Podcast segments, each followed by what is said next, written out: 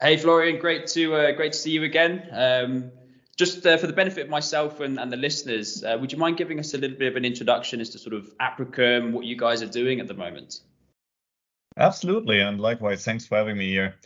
So yeah, what is Apricum? Apricum, we are a strategy consultancy and transaction advisory firm. And what makes us different from most of the other guys around that space is that we are exclusively focusing on renewables and clean tech. So what's that? Uh, renewables, that's uh, more or less all the typical types of uh, renewable energy generation technologies, solar PV, wind, more prominent ones, but also uh, geothermal energy, waste to energy, and whatever is out there. And on the other hand, clean tech. So that's, uh, according to our definition, everything that goes with renewables in one way or the other in a combination or um, um, yeah, contributing to to making renewable happen, such as energy storage, hydrogen, uh, also green mobility, and uh, digital energy, to name a few. So um, we are supporting, on the one hand, uh, helping companies with their strategies to grow in the space. So we are focusing on growth-oriented services only, no uh, downsizing and restructuring, but we are in the nice position to work in an industry that is growing. So we help to enter new markets, understand technologies better, review uh, uh, strategies, and uh, help with our expertise here. And on the other hand, um, we are helping uh, or we acting as a boutique investment bank, supporting on M&A, sell side, buy side, fundraising, and also project finance. And I think that is really what makes us uh, most um, different, uh, that we're offering a unique blend of expert strategy advice in combination with investment banking proficiency Mm-hmm. And as a third aspect, the deep technical and market understanding that uh, comes with that exclusive focus on on these segments. Yeah, no, fantastic. And obviously, with a with a stint in um, sort of the MBB consulting consulting firm McKinsey as well, you've you've sort of gained, uh, I suppose, many years in in this space from a consulting point of view. I mean, do, do you want to just t- tell tell me a little bit about that, sort of from the renewables industry. What's it like in a sort of consultancy kind of view, sort of having a bit of a bird's eye view, I'd imagine? Um, yeah, I mean, uh, in in general, from a very uh, high flying bird's view, um, what we are seeing is that renewable energy and clean tech is very hot. Uh, yeah. Very very big spoiler. Uh, so we see our services in high demand. We are growing quite rapidly, um, recruiting as as much as we can still not finding enough uh, uh, good people. Um, so in general, across all our sectors, there's a very high demand. Um, I mean, I'm focusing uh, myself mostly on energy storage and green hydrogen. So um, if you want, I can uh, give some examples on yeah, what we are working do, on. Yes. And sorry. But yeah, please do. Please, please. Yeah, uh, yeah, absolutely. No, happy to do so. Because I mean, it, it also I think I, I find it always interesting. I mean, uh, I, I, guess as as consultants active in the space and working with a lot of different global um, players. I mean, by the type of engagements that we are hired for, um, you're already getting uh, and also um, if you connect the dots, a little bit of an understanding what's what's on the top of the heads of of the industry players and you know what it's what's hard, what are the headaches, and uh, where things are going. Um, I think one project we have done uh, sometimes in the more recent past is helping manufacturers of both electrolyzers, so for the production of green hydrogen, and also battery energy storage systems. So these are the full systems, not only the battery, but also um, the related equipment to um, design their next generation uh, products. And um, I mean, this sounds first of all like a very uh, technical uh, exercise, but um, and, and, in a way it is right. You, so you need to understand the key uh, product characteristic to cluster the technologies and related analysis. That's that's for mm-hmm. sure. So for example, you need to understand how an electrolyzer works, how a, a battery energy storage system or BESS works, system power, centralization, and so on and so on. But in order to understand really what's important, so what are really uh, uh, the um, how how the next generation product should look like and what's driving these changes, you have to be able to understand the markets. You have to understand what competitors are doing, and again, connect the dots, get the big picture, and uh, derive a conclusion um, from there. And just, I mean, to to maybe name a, a, or to give you some examples here on the electrolyzer side, for example, there's quite some downward pressure um, on uh, the production cost of hydrogen. So everyone tries to to get that down. So it becomes competitive even without subsidies. Mm. So uh, electrolyzer projects try to benefit from economies of scale, and this favors a certain setup of the system and certain products that uh, play to it. So, for example, centralized components uh, for gas purification or or also um, uh, water treatment, which are quite expensive if you use them centralized and not um, um, in a decentralized fashion. You can save a lot of money, and uh, therefore a lot of players switch from an integrated to a more centralized topology uh, while increasing also the nominal system power.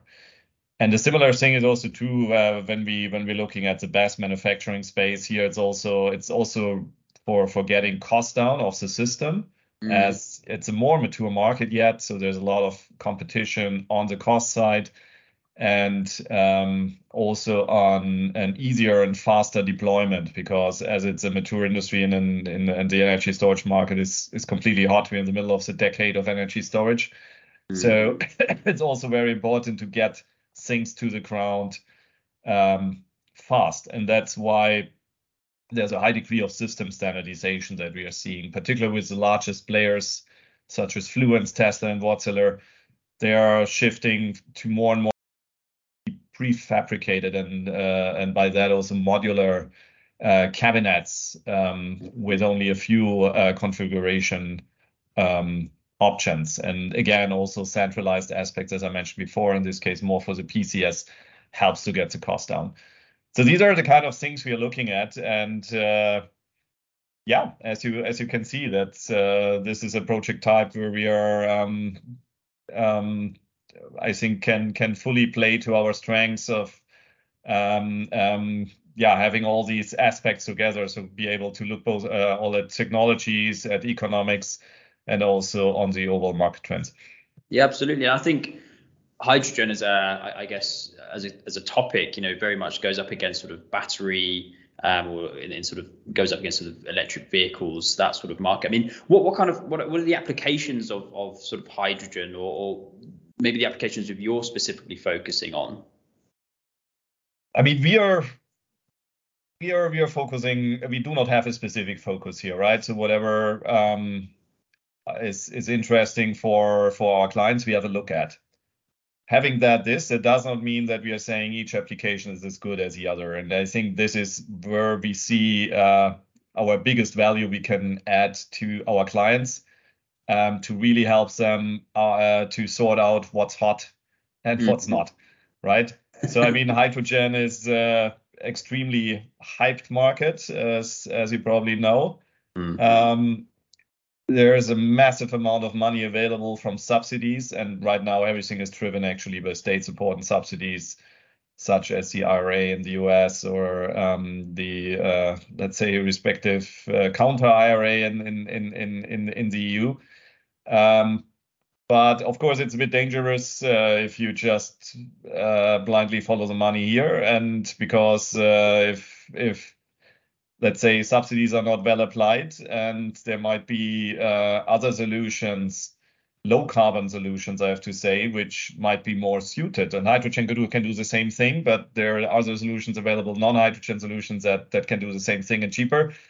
You might be able to still uh, uh, deploy your solution as long as there are subsidies but as the industry learns and matures uh, there will be a day where uh, things will not be uh, uh, uh, there will be no state support anymore, and then there's of course a high risk to to have stranded assets, and yeah, a, a big risk of investing in the wrong thing.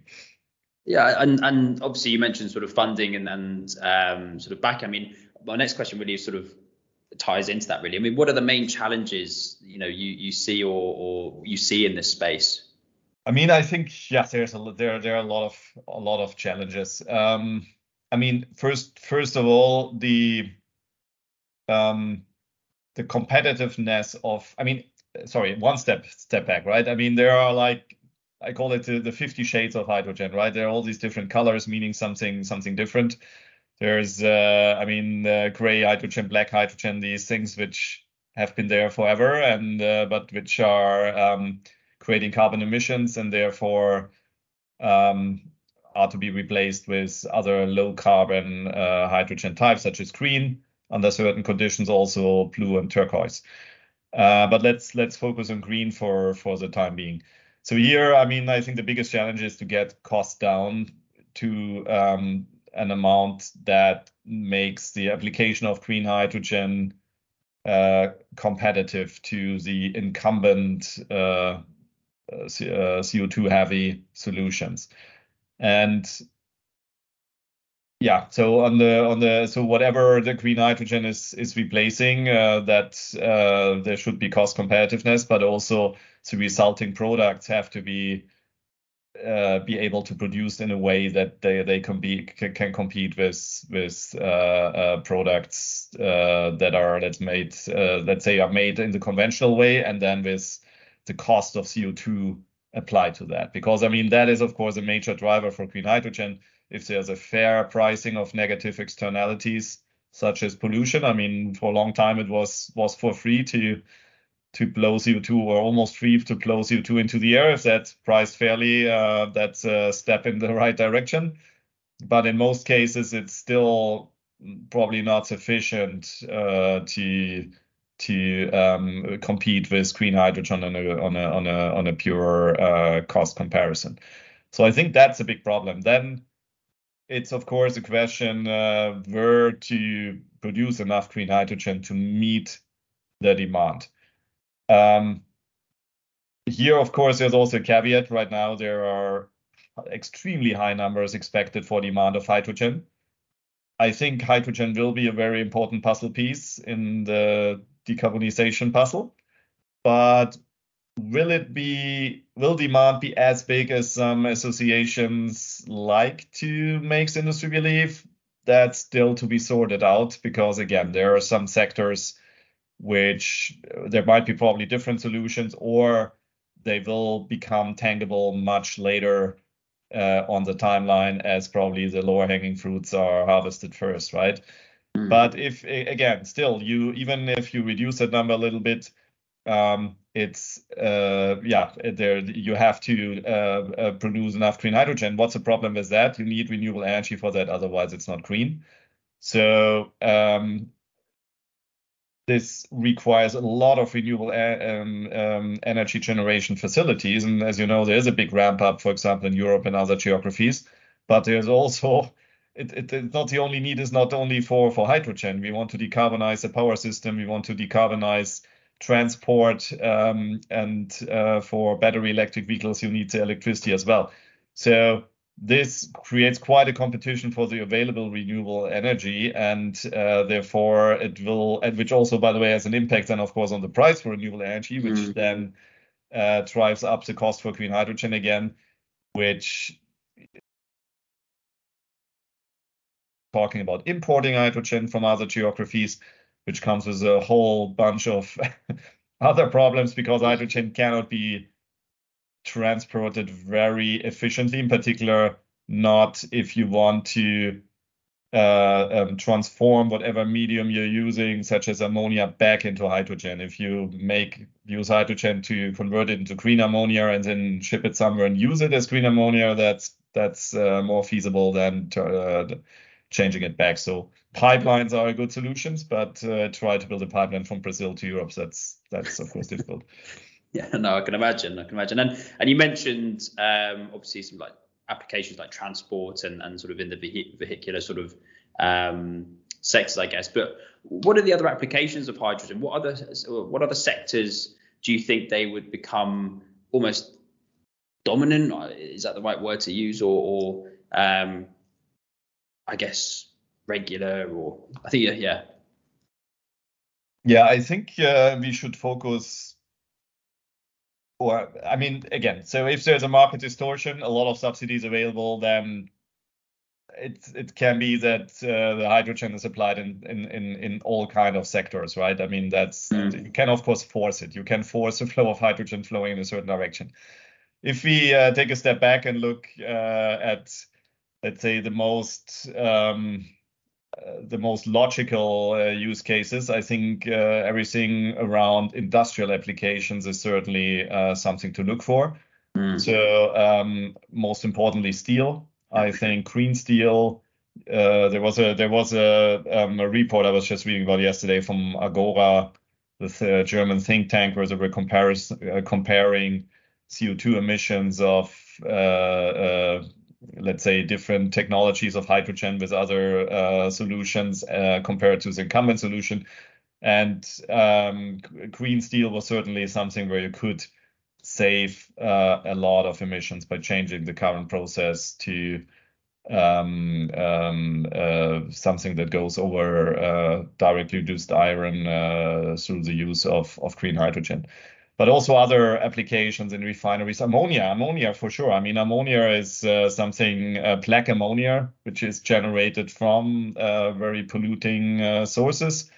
Um, uh, my understanding is that uh, if you would replace all of the global ammonia production, black ammonia production with green ammonia, and I think you could use green hydrogen for quite a long time uh, before you have reached that target, because a lot of ammonia, it's a you know it's a basic uh, fertilizer, mm-hmm. um, which is which is needed all across the world. So if you would replace all of that, it would be already decreasing global CO2 emissions by one percent. I think that's that's already quite something. So this is, I think, a main application using uh, using using hydrogen as as a uh, as a as a, a, chemical, so to say. Using hydrogen as a fuel for transport and so on um, can make sense, but um, it's you have to be a bit careful here um, where it really makes sense. And I think there are a lot of risks associated to alternative low carbon solutions, as I indicated before. Mm. If you ask me, I would always focus on use cases first where there are no real other low carbon alternatives. So the only way to decarbonize that process, that application is with hydrogen, full stops. And it can be expensive, but again, if you want to go net zero, 100% uh, uh, emission free, if you want, you will have to apply hydrogen. If you look at something else where hydrogen could make sense or not, and it depends a bit, you know, a lot on also the application of batteries in transport, not only for passenger vehicles, but also trucks. You know, there might be also technological advancements on the battery side and uh, combined with the momentum uh, battery electric vehicles have from the passenger vehicle side. There's at least a certain risk, right? I mean, it can mm-hmm. make sense for heavy trucking. Um, there are different, definitely applications today, but then again, uh, maybe uh, there'll also be a, day, uh, a world where people say, let's go all in for batteries. We already have the factories. We have to invest in charging infrastructure for passenger vehicles anyway. So let's um, build on that for um, also, uh, uh, uh, yeah, and making making the trucking um, based on, on on batteries. Absolutely, and, and I think I think obviously sectors maybe where hydrogen probably will come into its own would be sort of maybe shipping, air, like aerospace. Are, are you seeing are you seeing any movement your side with with these kind of um, Sure. Sectors? I mean there there are a lot of um, there are a lot of also companies focusing on that. So again, everyone is focusing on everything. If you go to a hydrogen conference, there will be a session every and with for, for all of these aspects, for all of these use cases, and someone standing there saying that's exactly what we should should use hydrogen for. So there's definitely uh, a lot of lot of attention for the sector. But again, combining all what I've said with production has to ramp up and um, lower hanging fruits, right? If you combine these two, um, I think there's probably some use cases that are um, likely uh, to be addressed earlier because it will become economically viable earlier and it's easier and there are no other solutions for decarbonization. And then there are others where probably things are a bit shifted down the road. That doesn't mean there should not be uh, R&D and uh, you should, uh, um, of course, test different solutions. But I would also say you have to be careful because you should not uh, lose focus, right? If mm. Sometimes you hear the the notion, uh, yeah, but we have to, we cannot focus just on one thing. Let's try out everything. I mean, it's depending how you how you what's what's your perspective is on climate change. But where I'm standing, I think time is of essence. So mm. if there's one thing we do not have, it's time. So I think it's a bit risky in uh, I don't know directing money flows to potentially uh, the wrong case and then finding out in 10 years, uh, then it's probably too late. So I think um, a sober assessment uh, should be done and a selection of really the right use cases uh, should be done as well uh, from the subsidy side, but also, of course, from private companies. And yeah, that's where Apricum is, of course, also here to help to really uh, sort out what to focus on and what to invest in. So not only from a profitability perspective, but also for the sake of making the energy transition efficient. Perfect. And I guess uh, just going to throw this out to you, uh, Florian, before we before we wrap up. I suppose what what would your sort of short term, I, uh, I guess, sort of um, predictions be, sort of next five years, sort of ten years for for hydrogen in, in your in your best your best guess? What what's your sort of short term and long term predictions for this industry? Um, I mean, it's it's of course a broad uh, question. I think uh, in the short term uh, we will see, as as it's it's it's the case for for for all the different industries, right? In in in also in energy storage and and in PV, it was the same way uh, to a certain extent. I mean, regulation are um, sorted out also on a global scale. There will be some clearer definitions, clearer frameworks to make um, um, to, to give some security for investment. For example, the definition, what is green hydrogen, and probably also getting rid of these, as I called it before, 50 shades of hydrogen, these color coding, but rather going uh, through categorization that's not based on colors, but uh, rather on, uh, on on emissions related to it. So I think that's one thing. Then I think there will be an increasing um, education also of the industry because right now it's I think for a lot of industry participants it's it's it's difficult to sort out what's right and what's not. So a lot of numbers are flowing around. Everyone claims some figures, and it's of course always hard to to challenge it because then you have to. Uh, but in that report, uh, it was stated like that, and that report was stated like that. It was same like in energy storage before. There was really a as let's say a standard definition also for the levelized cost of energy storage to compare energy storage technologies in a fair way. So before that was the case, I still remember everyone was claiming something different, what should be in that cost. And then, of course, uh, you could, uh, let's say, tweak the figures as you need it. And I think there is still a lot of work to be done in hydrogen to create these common understanding and commonly accepted reality of of what's right and what's not. So I think this is still coming. And um, then I would expect also in the short term that um, the in, the hydrogen production in particular is is finally really kicking off through these uh, really fundamental um, governmental uh, programs, um, which basically make up for hydrogen, green hydrogen not being uh, uh, uh viable or competitive um, um, on a on a pure market driven way. So I think that's is going to kick off some some uh, uh, or or quite some production capacities. However, right now it's still very very complicated to apply for these uh, funding. So I, I just came back from a conference in Rotterdam, and I I heard uh, conference participants rightfully complaining that um, with the current structures, it will be impossible to reach uh, the targets uh, until 2030 because it will take years, seven, eight, even longer years, more years uh, to to to get a get a project realized based on the current um, system. And in that time, I think, based on this education, actually, um, hydrogen uh, um, uh, will move from just being on the paper to real projects. I think that will also increase the learning and also probably the, the current hype will be probably replaced by a certain soberness, which mm-hmm. is, uh, I think, a very uh, good process in every industry at this stage. Than to really understanding, okay, there, there are probably a few things uh, uh, that are not working out. Let's focus on the other um, and and and go for that. Then for the for the uh, yeah coming uh, for for the uh, for for the years uh, in the second timeline that you mentioned. I know in, in five years to ten, ten years. Ten, five ten years, yeah, in the future. exactly, exactly.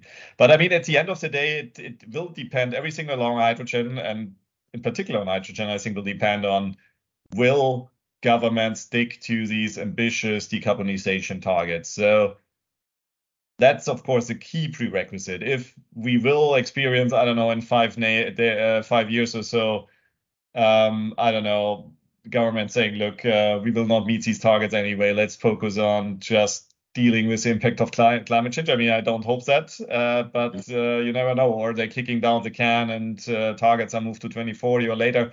I mean, I think the key prerequisite for all um, decarbonization technologies, but probably hydrogen even more, um, is that we will stick to these targets, and we should. And then I'm pretty sure that hydrogen will play um, or has its role and uh, at least significant role also in the whole decarbonization decarbonization game. Hmm. No, understood. And um, yeah, well, thank you very much for your time, Florian. Thank you for appearing on the podcast. It's been great to uh, speak with you, and uh, yeah, we hope we uh, can have you on again. Absolutely, would be I would be happy to do so.